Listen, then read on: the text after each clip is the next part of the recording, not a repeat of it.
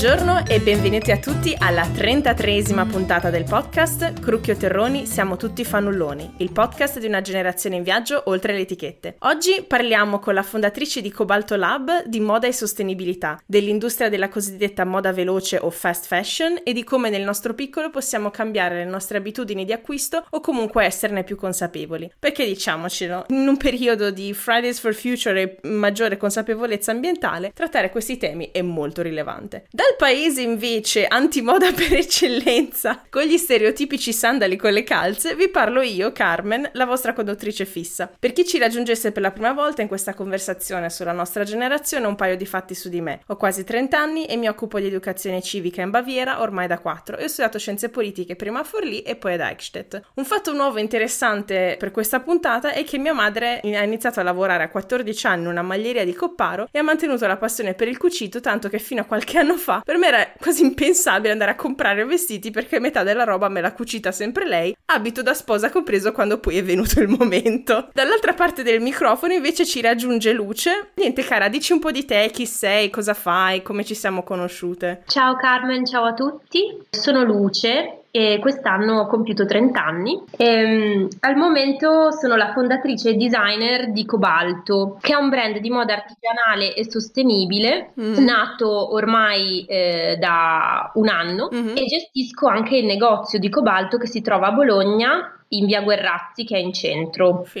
ho studiato, insomma, dopo scienze internazionali e diplomatiche, ho studiato moda e ho conseguito un diploma specialistico in design della moda mm. e ho avuto alcune esperienze di lavoro sempre nell'ambito della moda, eh, anche in altri ambiti in realtà, prima di decidere di mettermi in proprio. Mm. in realtà il progetto eh, di creare una mia linea sostenibile è nato già quando studiavo. Okay. avevo già cominciato a progettare il nome allora. Uh-huh. Solo che ovviamente ho voluto prima fare un po' di esperienza mm, di lavoro prima certo. di lanciarmi in questa impresa. Certo, quindi già dai tempi di Forlì uh, sapevi già cosa volevi fare? No, Forlì no. Ok, ok, no, però quando ho iniziato a studiare moda comunque ovviamente avevo già quest'idea, insomma mi, era, mm-hmm. mi ero molto appassionata.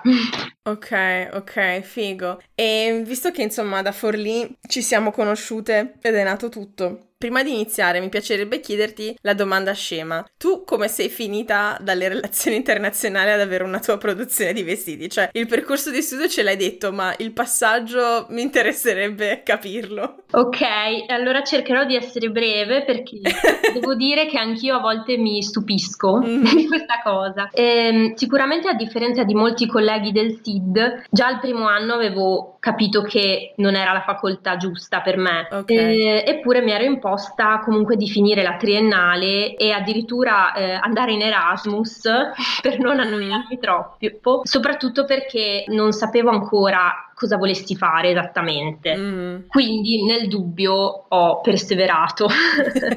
e proprio a Monaco ho cominciato a cucire nel tempo libero perché avevo pochissime lezioni uh-huh. e soprattutto mi cimentavo nel refashion, mm. che sarebbe l'adattamento di capi già in essere che magari non ti piacciono più e decidi di cambiarli un po', no? Mm, mm. Insomma, non avevo sicuramente idea di quale fosse la mia strada allora e se ci ripenso mi sembra davvero un miracolo di averla trovata dieci anni dopo. Mm. Per rispondere alla tua domanda posso dirti che ho svolto vari lavori da dipendente nella moda mm. e mi portavo spesso il lavoro a casa e non era sempre una relazione serena. e... Sì, tra work-life balance, esatto. il classico. sì. Nel mio ultimo posto di lavoro ero, avevo raggiunto dei livelli di stress abbastanza preoccupanti mm. e creare un mio brand comunque era sempre sempre stato quel sogno nel cassetto nel quale cercavo di sfuggire nei momenti di sconforto e sicuramente continuavo a ripetermi che dovevo continuare a immagazzinare esperienza, continuare a lavorare perché ci dicono o comunque che prima di mettersi in proprio bisogna avere 5 anni, 10 anni di esperienza, insomma cercavo, mm. avevo sempre queste scuse pronte no? per non lanciarmi. Mm. Sicuramente se ho iniziato così presto, entro, cioè prima dei 30 anni, lo devo a una persona che sicuramente non, non smetterò di ringraziare perché senza, senza, di questa persona non sarei mai riuscita a mettermi in proprio. Mm. Però un giorno appeso sul mio frigo 9 capi in 15 giorni, c'è questa frase, e mi ha accompagnato a comprare dei tessuti in un magazzino eh, dove vendevano appunto pezze in stock. Uh-huh. Da lì è iniziata l'avventura, mi sono licenziata e è nato Cobalto Lab. ok, wow, figo. E iniziamo quindi a parlare del concetto di moda sostenibile prendendo l'esempio di Cobalto Lab. Vuoi parlarci quindi del, del concetto che sta alla base, quello che insomma ho letto e mi raccontavi, tu fai sostanzialmente il riutilizzo di tessuti di avanzo della moda e quindi la domanda essenziale è dove trovi ad esempio il materiale, perché cioè io da totale ignorante della moda del, del, del settore io dico ok, a dove? Da dove si inizia? Allora, eh, innanzitutto voglio dire che io non sono l'unica persona, cioè l'unica insomma azienda che utilizza questo sistema, mm. anzi ci sono tantissime realtà artigianali o realtà più piccole mm. che eh, si avvalgono di scarti di fine, di fine serie, insomma, o si chiamano fine pezza in gergo, perché comunque è sempre stato così nel senso che se sei una piccola realtà e non hai dei minimi di produzione che sono tipo altissimi, quindi vuol dire, non so, 100 pezzi per capo, cioè, mm. e non ti conviene ordinare eh, tantiss- al metro, ordinare dai produttori innanzitutto, mm. cioè non ti conviene perché eh, dovresti ordinare tantissimi metri oppure pochi metri a prezzi molto alti. Certo. Quindi in realtà al di là del discorso sostenibile essere più sostenibili è conveniente. Ok. Quindi okay. ci sono tantissime realtà che lo fanno, magari non hanno la consapevolezza di capire che loro fa- così facendo fanno delle scelte più sostenibili rispetto ai colossi dell'industria.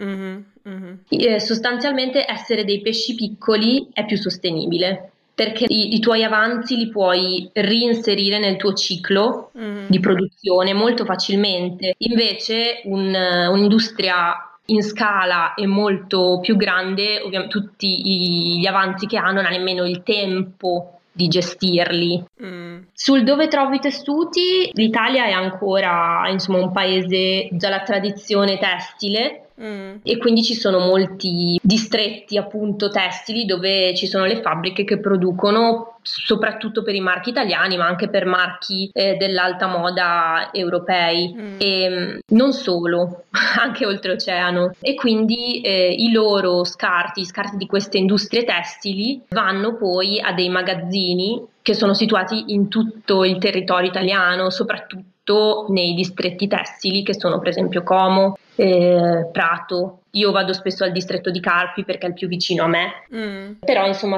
in realtà ogni città, persino Forlì, ha un magazzino di tessuti di fine pezza okay. e anche di pellami. Bi- bisogna conoscere le realtà ovviamente perché non, molto spesso non utilizzano tutti gli strumenti del marketing.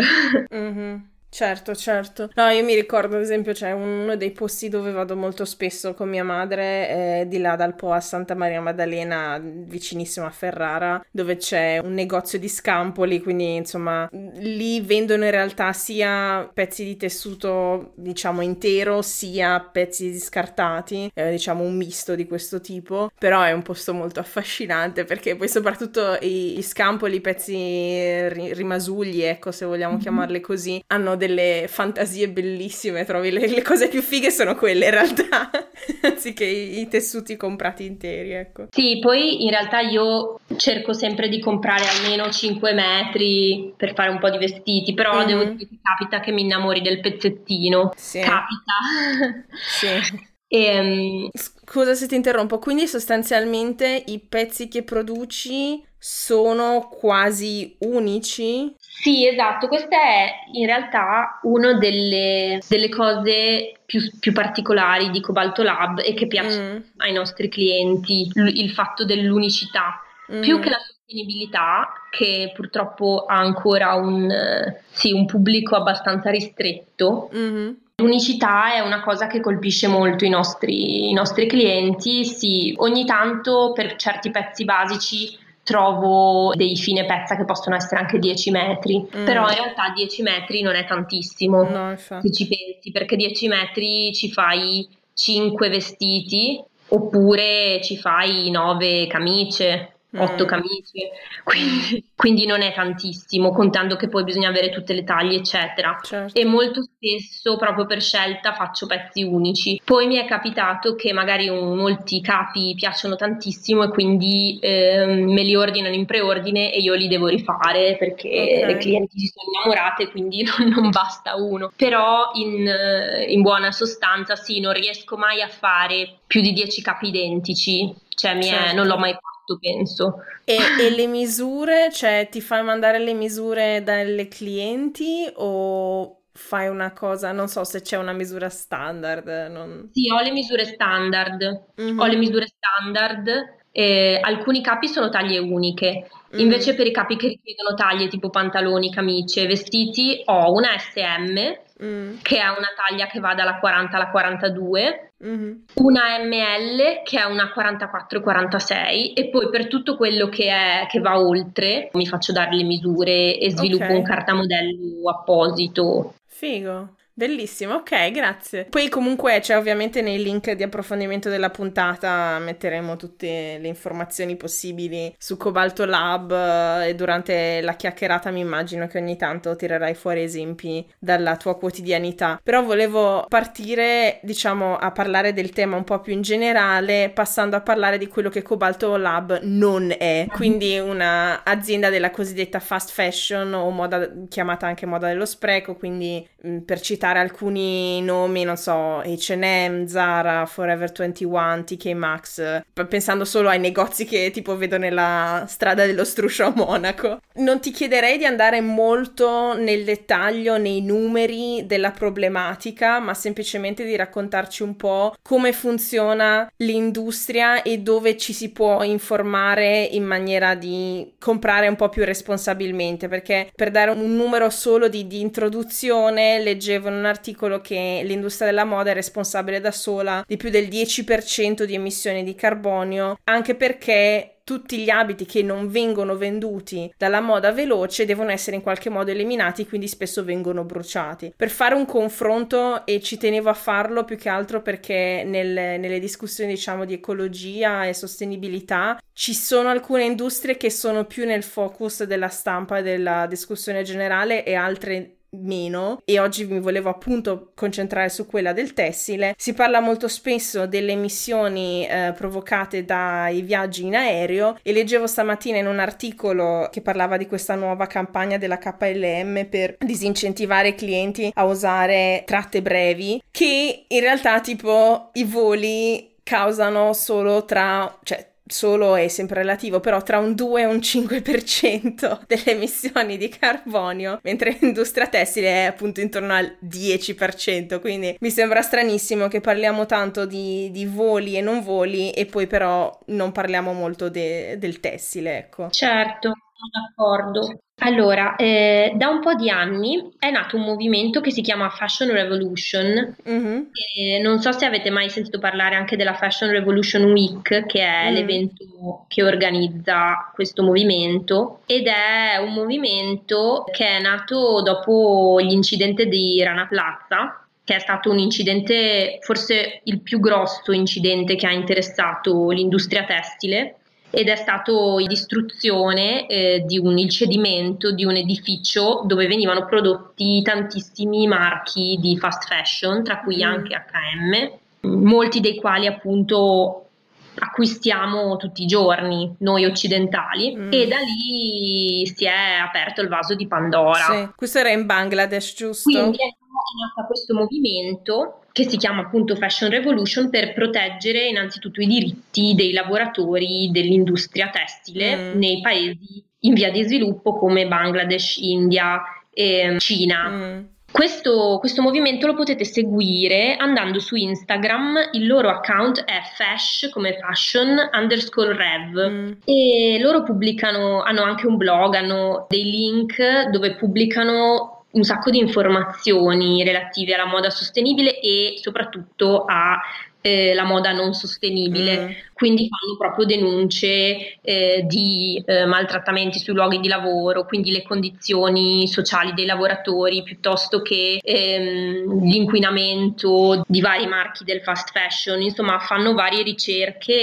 e collaborano con varie fondazioni che hanno a cuore queste tematiche. Mm. E, ehm, per esempio, uno degli ultimi post che hanno fatto parlava del fatto che il rilascio delle microfibre di plastica negli oceani da parte della, dell'industria tessile è di 16 volte maggiore quello dell'industria cosmetica, wow. che in realtà è, una, è, un dato che non immaginavo perché ci parlano sempre del fatto che sì, la plastica sono contenitori, sono, cioè non pensiamo mai ai vestiti mm. o a tutto l'utilizzo dell'acqua nella filiera produttiva del tessile, mm. che in realtà ci sono consumi di acqua enormi, per esempio nella coltivazione del cotone, è una coltivazione che richiede delle quantità di acqua veramente ingenti. Cos'altro dirvi? Sicuramente il fatto che noi occidentali possiamo trovare dei capi di abbigliamento che costano come un sandwich o anche meno ti fa inquadrare il fatto che il capo di abbigliamento sia diventato un bene di consumo usa e getta, mm. quindi che può essere gettato via come una lattina come un condom, eh, senza essere amato, senza essere eh, curato come in realtà nella nostra, c'è cioè nella nostra cultura passata, cioè nella cultura passata il capo di abbigliamento veniva ehm, trattato con molta più cura. Mm. E il movimento della Fashion Revolution e anche della sostenibilità nell'ambito della moda sta cercando di riproporre questo tipo di atteggiamento nei confronti dei nostri capi questo vuol dire che non dobbiamo andare da HM ogni mese a ricomprarci le magliette che si sono rovinate in un anno, ma che magari dobbiamo pagarla al triplo la maglietta però la prendiamo migliore, la prendiamo di cotone organico, per esempio, e la prendiamo prodotta eticamente. Mm. Però scusa se ti interrompo perché mh, mm, faccio un po' diciamo l'avvocato del diavolo perché mi interessa in questa discussione rappresentare anche prospettive diverse. Allora, diciamo, quello che la Fashion Revolution propone, mi sembra di capire, è soprattutto anche una sorta di consumo più consapevole da parte delle persone che comprino meno questa fast fashion e più capi creati con cura che magari durano di più e quindi diciamo c'è l'investimento di lungo termine, dici paghi un po' di più all'inizio, però ti dura di più e non devi ricomprarlo due o tre volte nel giro di poco tempo. Però diciamo questi atteggiamenti personali che si richiedono chiedono da questi nuovi movimenti sull'ambiente, questa consapevolezza maggiore, sono i più difficili a morire perché anche giustamente mi viene da dire chi viene da famiglie meno abbienti non può permettersi vestiti cari e finisce a comprare vestiti della moda veloce semplicemente per una questione di possibilità. Quindi mi piacerebbe chiederti tu a riguardo cosa diresti? Ci sono delle soluzioni sostenibili anche per chi non può permettersi vestiti un po' più costosi, ma vuole comunque pensare all'ambiente? Ma certo, Carmen, secondo me questa cosa eh, della moda sostenibile costa tanto è un falso mito, nel mm. senso che eh, tradizionalmente era così però adesso non lo è più, nel senso che intanto ci sono brand che costano quasi come Zara, okay. che sono artigianali. Mm-hmm. Non stiamo parlando dei brand sostenibili che fanno, producono tutto in canapa, in cotone biologico, in tessuti certificati, che richiede ovviamente maggiori costi da parte del produttore costi anche relativi a, proprio alla certificazione di tutti i processi. Stiamo parlando di piccoli artigiani che comprano gli scampoli fine pezza, mm. stiamo parlando veramente piccole realtà che grazie alla rete si sono ingrandite e sono riuscite a trovare un mercato perché grazie a Instagram riescono a farsi conoscere e a crearsi una clientela. Mm. I prezzi di molte di queste realtà, soprattutto se comprate direttamente dal produttore, sono veramente competitivi con Zara. Seconda cosa, se non si ha la disponibilità economica anche per spendere quei 5 euro, 10 euro in più rispetto al capo più base di HM, si può andare sull'usato. Mm. Non so com'è in Germania, però per esempio a Bologna eh, ci sono tantissimi negozi molto curati, molto belli, che hanno delle selezioni di vintage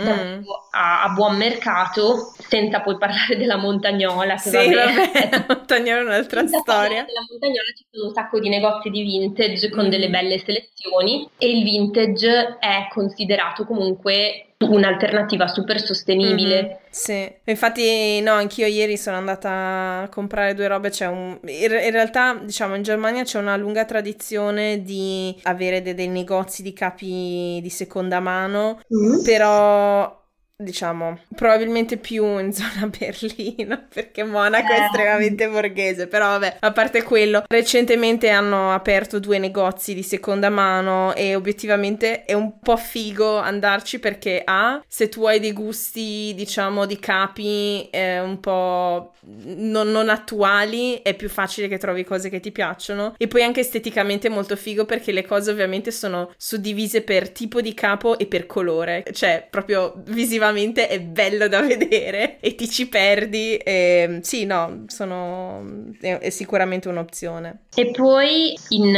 in quest'epoca stanno anche cominciando a nascere delle start-up molto interessanti. Mm nell'ambito dell'affitto okay. di capi che anche questa può essere un'alternativa interessante se per esempio ti serve il capo per andare a un matrimonio mm. che poi rimarrà inutilizzato per la maggior parte dell'anno perché fare un acquisto magari se non hai tanta disponibilità da Zara, mm. cioè piuttosto che magari allo stesso prezzo affittarne uno per l'occasione. Assolutamente, ma soprattutto i vestiti da sposa. Cioè, pe- eh, per esperienza personale, i vestiti da sposa costano un minimo di 1500 euro, una cosa folle. Cioè, per di- darvi un confronto, il vestito da sposa mia madre eh, l'ha fatto lei, io sono orgogliosissima di questa cosa. Lei mi dirà quando ascolta la puntata, no, ma perché lo dici? Eh, che dopo la gente chissà cosa pensa, non me ne frega niente. La stoffa, solo il materiale che ha usato lei per farmi il vestito è costato 150 euro.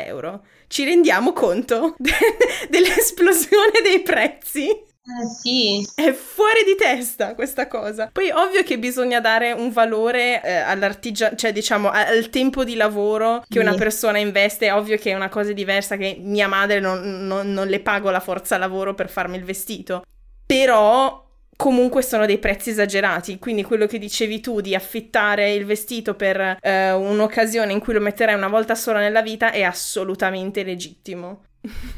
Quindi... Sì, ci sono, ma poi guardando e interessandosi ci sono delle realtà assurde, mm. cioè ci sono realtà che per esempio ti spediscono i capi a casa e tu li puoi utilizzare per tot mesi mm. e dopo li restituisci e loro te ne spediscono degli altri. C'è una startup che si chiama Very Important Choice. Okay che vi consiglio di seguire anche su Instagram perché hanno, stanno lavorando proprio a un sistema di scambio, tra virgolette, di abiti comunque tutti fatti da piccoli artigiani e piccole aziende sostenibili come per esempio Cobalto e secondo me il loro progetto, anche se ancora in fase startup, è molto molto molto interessante. Mm. Dire che l'industria dell'abbigliamento sta andando in questa direzione e anche proprio all'università, insomma, nell'ambito degli studi specialistici, le nuove mm, generazioni stanno andando in questa direzione, okay. cioè verso la sostenibilità.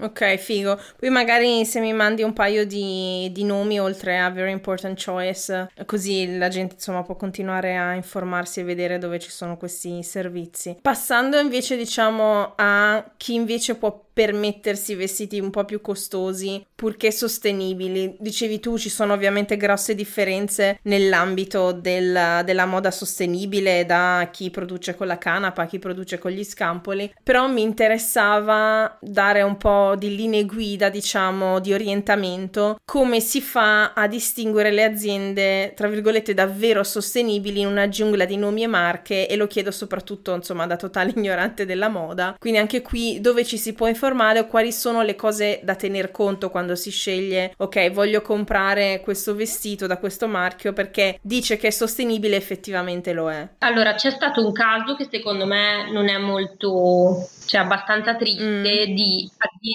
che notoriamente hanno delle politiche scorrette a livello etico mm, devo denunciare, però è così, ad esempio H&M e altri marchi di fast fashion che hanno la linea sostenibile, mm-hmm. che dicono che è sì, la conscious collection. Io non mi fiderei troppo, mm. nel senso che va bene, puoi aver utilizzato, comprato da un fornitore delle fibre di cotone riciclato, ok? Però se poi chi te lo confeziona viene pagato troppo poco, come è ovvio perché se no non la pagheresti 5 euro la maglietta di cotone organico, allora l'eticità e la, il valore di quello che compri si annulla. Quindi sta anche un po' alla logica di ognuno di noi capire che ci sono marchi di fast fashion che non possono garantirti un prodotto sia a livello di sostenibilità che a livello di eticità, cioè non ti possono garantire un prodotto cioè, che possa competere con marchi più piccoli che magari sono specializzati in quell'ambito mm. perché hanno troppe, cioè devono produrre troppo. Per esempio ci sono piccoli progetti come progetto Quid che sta diventando una realtà importante che utilizza tutti scarti di aziende del fast fashion mm-hmm. come Tezenis per esempio, quindi utilizza gli stessi tessuti, poi li fa produrre da donne che sono rifugiate oppure che hanno subito violenze e vari problemi, quindi sono socialmente cioè le, le, reintroduce nella forza lavoro okay. sostanzialmente, quindi crea valore sia a livello ecologico dell'ambiente perché riutilizza, non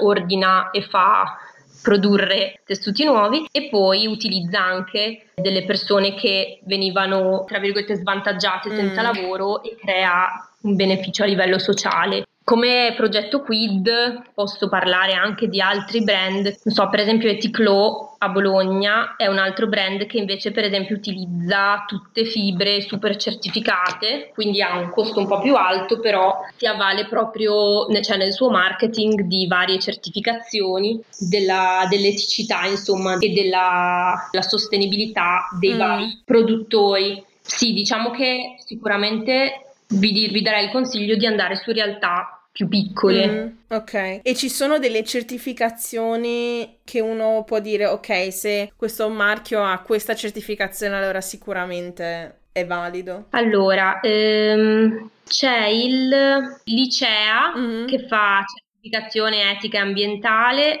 poi cosa c'è? C'è sostanzialmente GOTS si chiama. Ok. È una certificazione molto importante nell'ambito del cotone bio. Uh-huh. La certificazione GOTS mm. ehm, è importante perché il cotone è una delle fibre in realtà che produce più emissioni. Mm-hmm cioè dal momento insomma del, proprio del, per la coltivazione delle piantagioni insomma finché non viene poi creato filo il filato perché appunto ha bisogno di un sacco di fertilizzanti e poi di un sacco di acqua mm. mentre per esempio il lino non ha bisogno di fertilizzanti e ha bisogno di pochissima acqua. Mm. Quindi a parità è una fibra molto più eh, sostenibile, anche la viscosa è una fibra molto più sostenibile. Ecco perché appunto è importante acquistare cotone certificato bio oppure appunto cotone proveniente da scampoli, nel senso che lasciarlo marcire piuttosto che usarlo, è meglio utilizzarlo, però insomma cercare di non incoraggiare la produzione di cotone non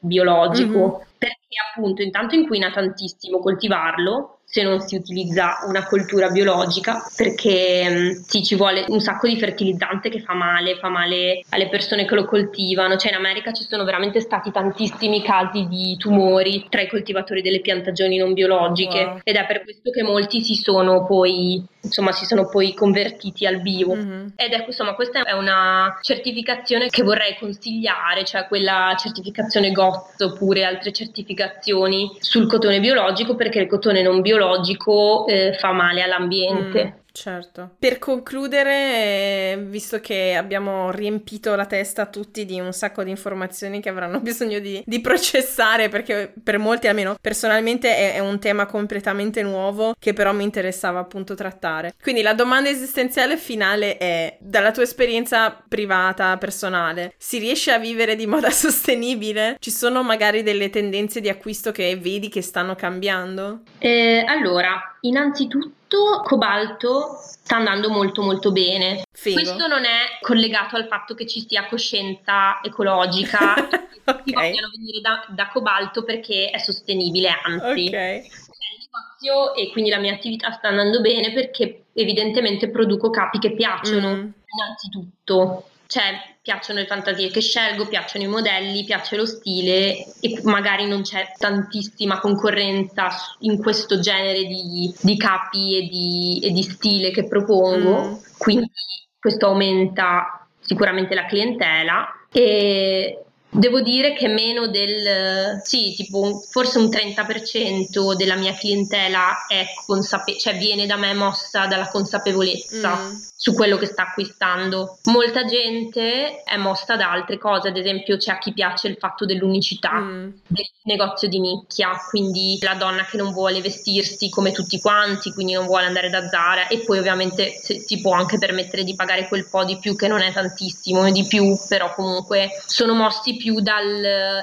dall'elite, dal fatto che il capo è unico, che magari anche a livello di tessuto superiore mm. rispetto a quello che trovano in giro, a livello di tessuto e anche confezione, trovano che la qualità sia superiore. Mm. Cioè, da quello che ho notato, la maggior parte della clientela non è mossa da, dalla, dalla, consapevolezza, cioè non vengono da me dicendo wow tu fai, tu ricicli i tessuti ma è bellissimo, mm. c'è una, par- una, fetta più piccola che invece acquista da Cobalto perché dice wow è un atelier, è una piccola realtà, non produce i capi in Bangladesh o in Romania ma li produce qui a Bologna, mm. cioè mm, diciamo che le persone che vengono da me molto spesso gli piace la vetrina, mm. cioè entrano perché gli piace la vetrina comprano perché gli piace il capo. Certo. Quindi è un discorso che un po' te lo sto smantellando, no, quindi c'è ma... bisogno ancora di consapevolezza, mm-hmm. però l'acquisto viene fatto perché è legato più a, a, all'emozione mm-hmm.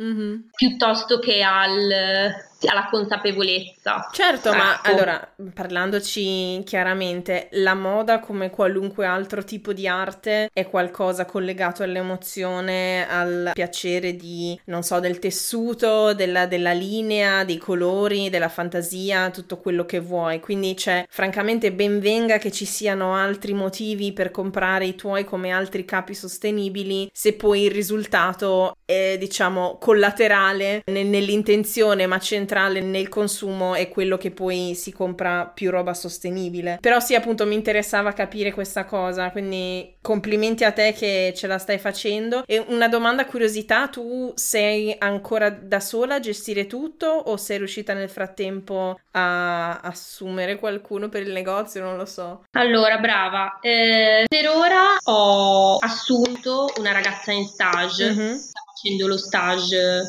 da me e sicuramente l'anno prossimo dovrò assumere qualcuno. Sì. Cioè, è già in piano. Okay. Ovviamente, essendo il primo anno, sono cose che vanno un po' pianificate mm. e bisogna anche trovare la persona giusta, però sicuramente sì, è nel, insomma, nel mio programma. Mm-hmm. Mm-hmm. Sì, no, perché mi immagino che passare da, diciamo, dal negozio online a un negozio nella vita reale, cioè tu produci i capi ma non puoi contemporaneamente essere a due parti, quindi mi immagino che... Sì, infatti, no, infatti, ma sicuramente, cioè anche adesso sto lavorando comunque con delle persone che mi aiutano, mm. quindi ho una sartoria qui a Bologna che mi sta aiutando perché molto spesso non riesco a, come dire, a stare al passo con la richiesta, mm. quindi però sì, appunto una cosa è avere aiuti esterni e una cosa è appunto appunto assumere qualcuno che come ben sai è più oneroso da un punto di vista fiscale, eccetera, eccetera. Certo. Certo, però c'è anche la figata di arrivare ai 30 anni e avere la responsabilità di assumere qualcuno. Oh, nice!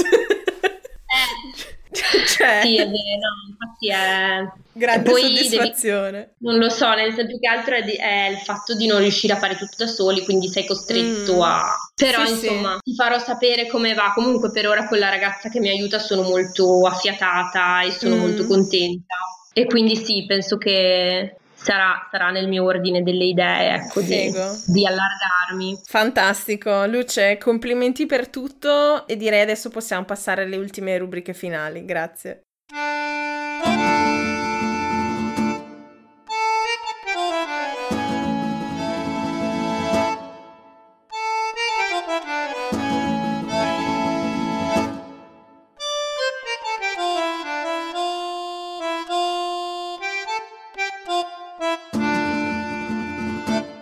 Allora, benvenuti a tutti e tutti alla prima rubrica In giro per il mondo. Di tutte le generalizzazioni sulla nostra generazione che si sono fatte, una cosa è vera. Siamo più abituati a viaggiare, molti di noi, rispetto anche solo alla generazione dei nostri genitori, hanno magari preso un aereo, hanno visitato un altro continente o vissuto in un altro paese anche solo per i sei mesi dell'Erasmus. Quindi perché non scambiarci dritte su vari posti che abbiamo visitato? Se guardate sul profilo Facebook della, della pagina trovate il link a un elenco di tutti i consigli consigli che da qui, dalla puntata 1 alla puntata 33, che è quella di oggi, vi abbiamo dato divisi per continente e per paese. In ogni caso, oggi con Luce stavamo pensando di parlare di uno dei miei paesi preferiti in Europa, ovvero del Portogallo e in particolare di quale posto? Di Lagos in Algarve. Mm-hmm. È una cittadina nel sud del Portogallo che mi è piaciuta moltissimo. Veramente eh, ci sono, sono rimasta lì con il cuore. Mm. Volevo rimanere lì quando l'ho visitata infatti ci sto tornando anche quest'anno. Eh,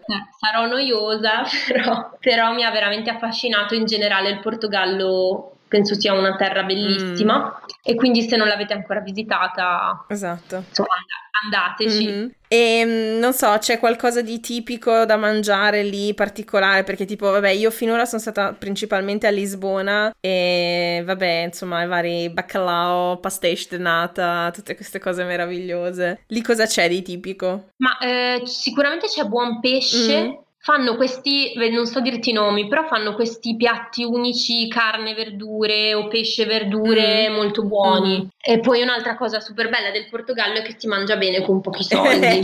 sì.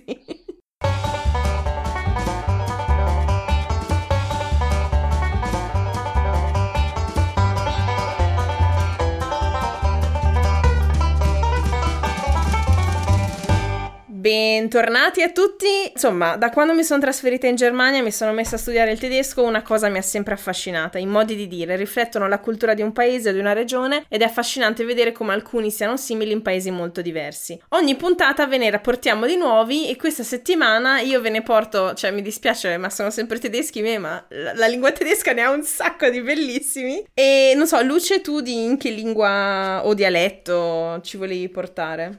Beh, eh, direi che eh, al momento l'italiano. Okay. Penso che è uno dei miei preferiti e anche uno che utilizzo molto spesso è avere un diavolo per capello. Ok.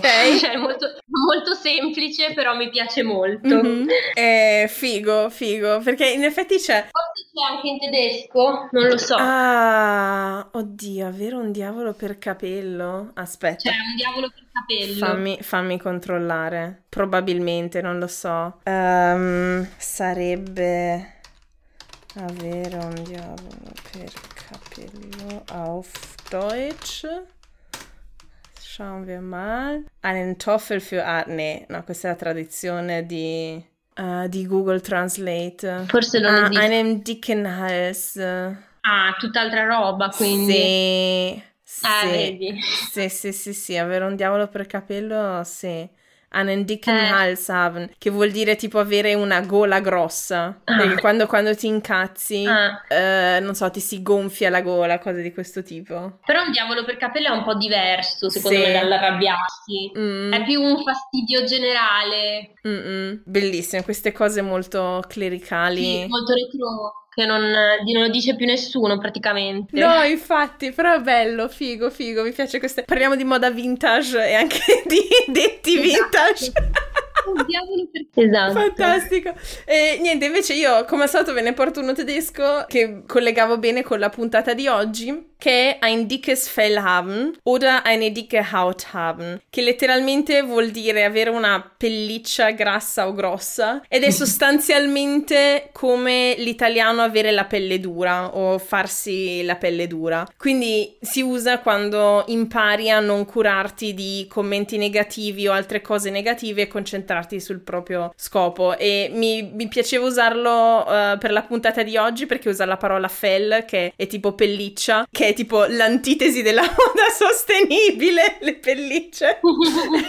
e quindi insomma farvi una pelliccia grossa uh, aiuta ad andare avanti con i vostri progetti nonostante quello che gli altri dicono. E insomma abbiamo visto che la perseveranza è stata una, un leitmotiv della, della vita di luce tra lo studio e, e, e, le sue avventure, diciamo, mettersi in proprio e quindi ci stava. Così si conclude la nostra puntata. Ringrazio infinitamente Luce per il tempo che ci hai dedicato. Eh, non so, nel salutare ascoltatrici e ascoltatori, c'è un'ultima cosa che vorresti dire, una cosa che ti sta a cuore che ci tieni che rimanga in testa alla gente di questa puntata? Beh, sicuramente di cercare di sviluppare delle abitudini più sostenibili mm. e poi di credere, credere in voi stessi, che sembra un po' un un luogo comune, però mh, soprattutto in Italia ho notato che nei giovani c'è proprio questa mancanza di fiducia, no? Mm. Perché anch'io ne sono stata vittima, cioè da, da parte del mondo adulto molto spesso non siamo incoraggiati abbastanza, invece non è così, cioè se noi crediamo, crediamo fortemente in qualcosa lo possiamo in qualche modo realizzare, cioè non esiste che, che è impossibile. Mm. Figo, grazie. No, no, ci sta tantissimo, anche perché a proposito di credere in se stessi e nei propri progetti, prima di concludere volevo fare un giga annuncio, ovvero il 12 ottobre prossimo, quindi 2019, parteciperò al Festival del Podcasting Italiano che si terrà a Milano. Wow. Non, non, sono invitata su un palco o altre cose, quindi non, non partite per la tangente, partecipo intanto come, diciamo, spettatrice così, però sarà sicuramente sicuramente un'occasione stupenda per tutti gli ascoltatori e ascoltatrici se siete a Milano o in zona per incontrarci, discutere e perché no registrare un pezzetto di una puntata assieme perché sicuramente sarò in giro con il mio microfono portatile a commentare tutto e a registrare conversazioni. Quindi se volete fare un salto per vederci e ascoltare tutti e tutte i e le podcaster che ci saranno in programma, date un'occhiata ai biglietti sul sito www.festivaldelpodcasting.it che poi ovviamente metterò nelle nelle show notes della puntata. Non vedo l'ora di incontrarvi e insomma, a presto. Uh, live! Quindi grande emozione. E, e, niente, se state ascoltando questo podcast quando esce lunedì mattina, spero siate arrivati nel frattempo al lavoro, se no tenete duro che il pendolarismo prima o poi finisce. Per domande o commenti visitate la nostra pagina www.facebook.com slash tuttifanulloni o scriveteci alla mail tuttifanulloni.gmail.com o ancora seguiteci su Instagram su tuttifanulloni podcast. E ricordate, vale sempre la regola del rispetto e della critica costruttiva, siate il vostro lato migliore, è solo così che le cose cambieranno davvero. Se volete volete consigliare il podcast ad amici o familiari, ci trovate su SoundCloud e su tutte le app dove voi ascoltate podcast, quindi Apple Podcast, Spotify, Podcast Republic, Stitcher, tutto. E ricordatevi di abbonarvi e mettere più stelline e commenti positivi possibili, così riusciamo a farci ascoltare da più persone possibili. Questo podcast è prodotto e curato da me, Carmen Romano, e nella prossima puntata parleremo con ben tre amiche diverse di maternità e di tutte le pressioni sociali che stanno attorno a questo dannatissimo tema. Tutte le musiche sono di Kevin MacLeod del sito Incompetech. Buona settimana a tutti e ci sentiamo tra due lunedì. Alla prossima!